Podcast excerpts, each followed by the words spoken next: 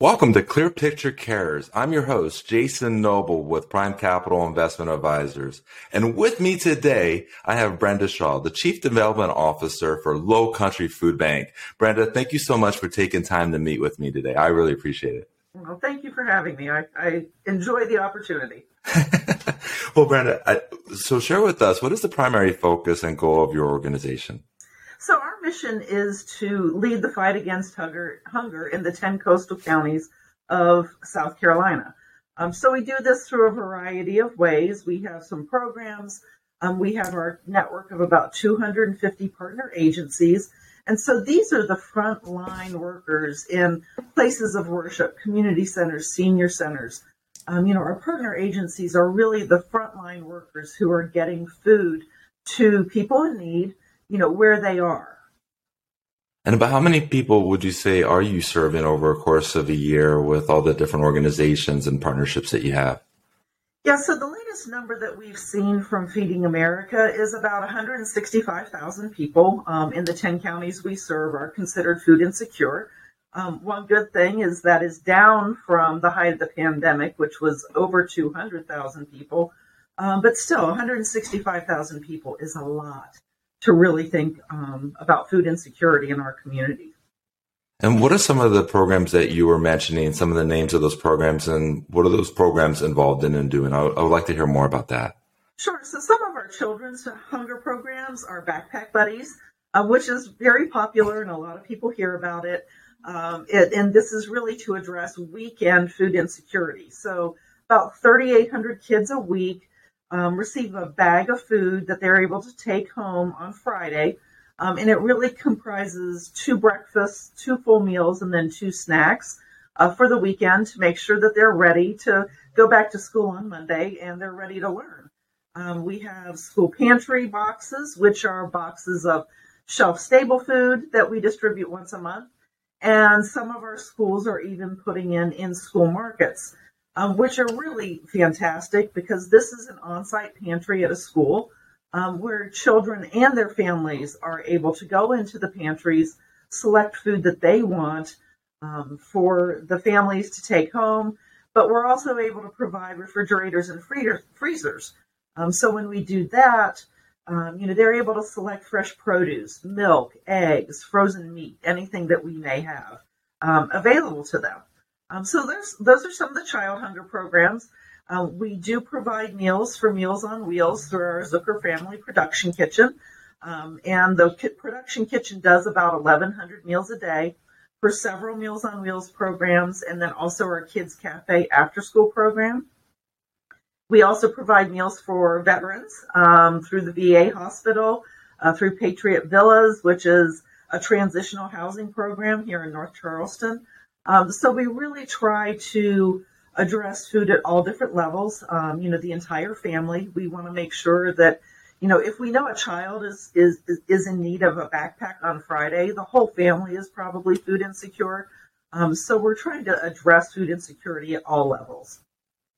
Uh, you know what you just said really resonates with me. This was about a decade ago. I was going through a tour of a of a food bank, and they had a, a backpack uh, program as well for the weekend and they they shared one of the students was coming back on Monday with a really dirty book bag, and they finally asked like, "What's going on over the weekend? Why this book bag is so dirty?" Mm-hmm. And the kid had to, uh, you know, admit that he had to hide the book bag underneath the house mm-hmm. because his siblings and parents would eat the food and, and, you know to think that story was shared with me a decade ago um, it still it's hard for me to kind of conceptualize that. But this is the work that you and your organization are doing is to offset this with over 165000 families. And I, I think there's something that i also want to have you kind of talk through. Is there anything that you wish more people knew about your organization and the work that you're doing? You know so i you know, a lot of times people think food pantries are all about macaroni and cheese and canned chicken and noodle soup. Um, but our goal for the past five years has been that 30% of the food we distribute be fresh produce. Um, we're happy to say that we have achieved that goal. And so this year we are raising that bar so that 35% of the food that we distribute this year will be fresh produce. That is on top of an additional 15% being protein, Um, so non meat and meat protein, and then an additional 5% beef fresh dairy. Um, so we want to make sure that we are providing nutritious food options for people in need. We know that there is a link between healthy, nutritious foods and good health outcomes. You know, so we want to make sure we are getting people the most nutritious food they can get so they can lead healthy and active lives. When you're getting like not the processed food, but the more nutritious food, like that, that must create some, um, I'm just thinking some logistical, um, items that come in place with this. Can you share with like some of those headwinds that you have to kind of contend? Because I think it's an, a, an amazing thing, but there's a pro and a con to everything, right? There's a, there's a flip side of that coin. What is that flip side of the coin there? Well, you know, you and I experience going to the grocery store the higher cost of food. Um, so we know that fresh produce is costing about 11% more right now than it was a year ago at this time. Um, but we are able to get bulk produce. Um, I was just back in the warehouse and we had 40,000 pounds of sweet potatoes. Um, so um, it's one of those things. It's great because we get these sweet potatoes that farmers can't necessarily sell to grocery stores because they don't fit the right size. They're either small or they're massive. They're like the size of a football, essentially. Uh, but this provides us with an opportunity for volunteers. So our volunteers are able to come into our warehouse and then they repack those sweet potatoes in bulk into manageable sized bags. Um, so then we're able to get those bags of packaged sweet potatoes out to our partner agencies. I think something that the Lowcountry Food Bank does really well is some of the events throughout the year. I, I can't help but think of uh, the a wonderful time I had at Chef's Feast here in February. Um, is that an annual event in February, Brenda? Yeah, Chef's Feast. We just came off of our 24th annual Chef's Feast. Um, and we had 30 chefs this year, and we raised the most money ever at a Chef's Feast. So you know, we're thrilled about that. We're already looking forward to next year when it is the 25th anniversary of Chef's Feast. Um, but we also have the Walk to Fight Hunger, which is in September. Um, and it's really a very different event. Um, you know, it is not a fancy gala. It is a family friendly event at Wannamaker Park. Um, last year was our first one, and we had over 400 people in attendance. Oh, that's wonderful.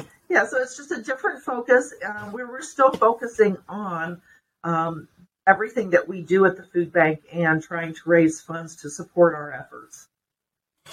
What do you think would be make the greatest difference in helping your organization uh, accomplish the goal of of what you're looking to serve in the in the low country community?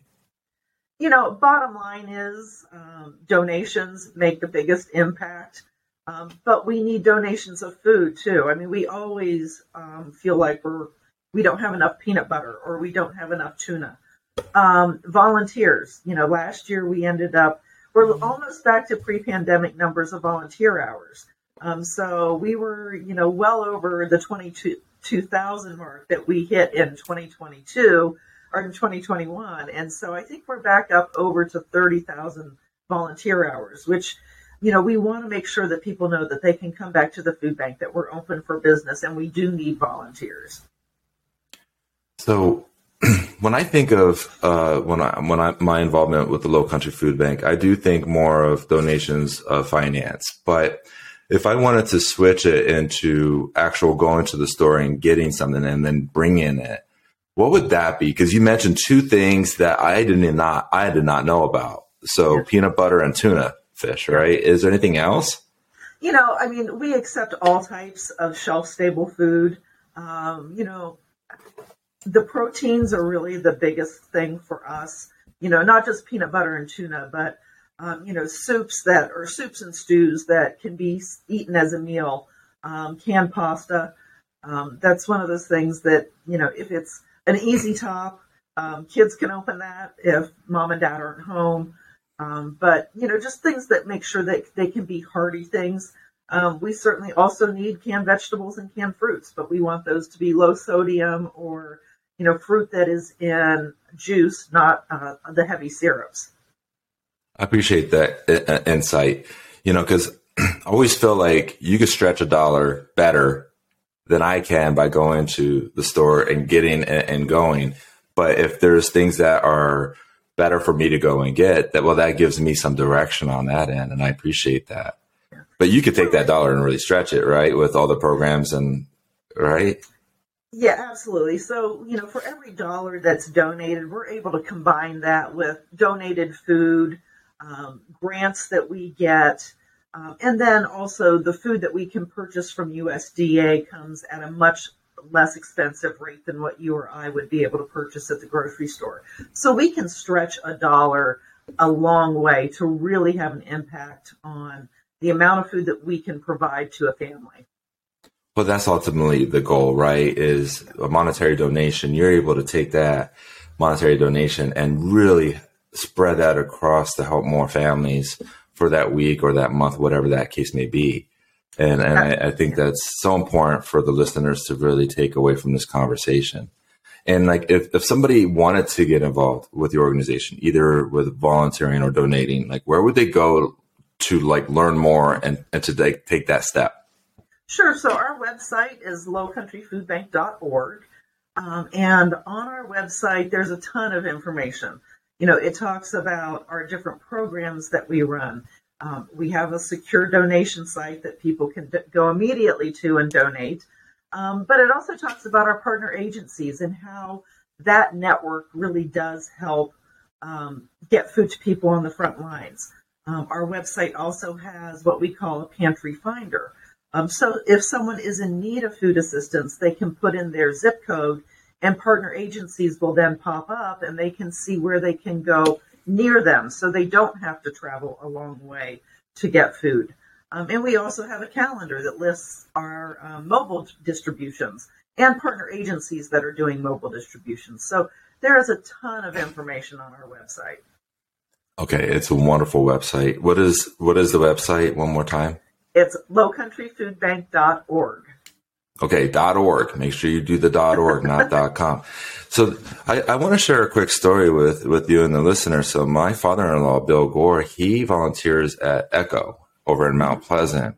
Yep. And something, you know, so he, he absolutely loves it. He loves going in. He gets the list and he goes and shops and then has that for when their car pulls up, they have that food ready or whatever. Not just food, but other stuff as well. Yes. But one thing that he shared with me that kind of stuck with me, this was um, uh, going into the end of last year.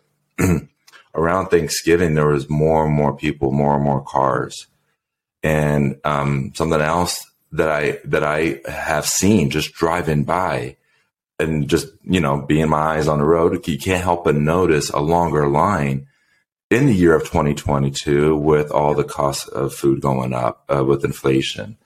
So as you're seeing this from the Lowcountry Food Bank, I know there's a partnership with ECCO, but have you you seen this cost of food prices going up, putting a strain on a lot of Americans? That that that has to be where we need to step up, working with the Lowcountry Food Bank, so that you could provide more assistance for these families. Are you seeing? You, you talked about two hundred thousand to one hundred sixty-five thousand. That's still a lot of people. Yep. But do you have any, is there any insight or projections you have as far as where that could be going if we continue on in this course with the economy that we're in? Yeah, one of the things we look at is our on site emergency pantry that we have at the food bank. Mm-hmm. Um, Pre pandemic, we would see 150 to 160 people come through our front door for emergency food assistance. Um, so this is just shelf stable food that we, we provide. Um, at the height of the pandemic, it was over a thousand people per month. We had two months that were over a thousand people per month. Um, as we headed into 2022, I think it was March or April, those numbers were back down to about 350, 360 per month. Um, but we have consistently seen now for the past three or four months um, over 600 people per month coming through our front door for food assistance. So yes, the, the need has increased. It's visible to us here at the food bank. It's visible to our partner agencies. They are telling us they're seeing more people.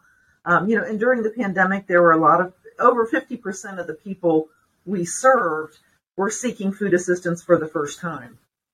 Um, and unfortunately, we're seeing some of those people come back. You know, they started to get their feet on the ground and um, get back up to where they needed to be, but we're seeing it again. Absolutely. You know, as as we're having this conversation, I have food in in my own pantry, right? And yep. my heart goes out to those that they look and the, and the and it's barren. They, they don't have the food, and they're looking at the the money in the bank. They're looking at the bills that are coming in, and they're going, mm-hmm. "Where am I going to get the next meal so I can feed my family, um, feed my children?" And then there, and then you have sources, resources for them. And I just think that's absolutely amazing, Brenda. I, I, I really appreciate all the work that the Lowcountry Food Bank is doing in the Low Country. What I, I'll ask you this one last question because I love asking this for those that serve our community. If you if you could leave an impression with our listeners on the value of giving back, what would that be? You know, I I think it's not just about making yourself feel good, but it's truly having a positive impact for on the lives of people who truly de- do need food assistance.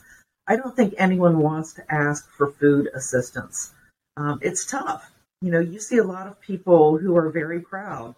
Um, but again, in these times when it's very difficult to pay all of your bills, to purchase medicine, you know, if you can just provide five, ten, fifteen meals for a family, you're truly having a huge impact on making sure that they are going to be able to go to work, that they're going to be able to keep a roof over their head.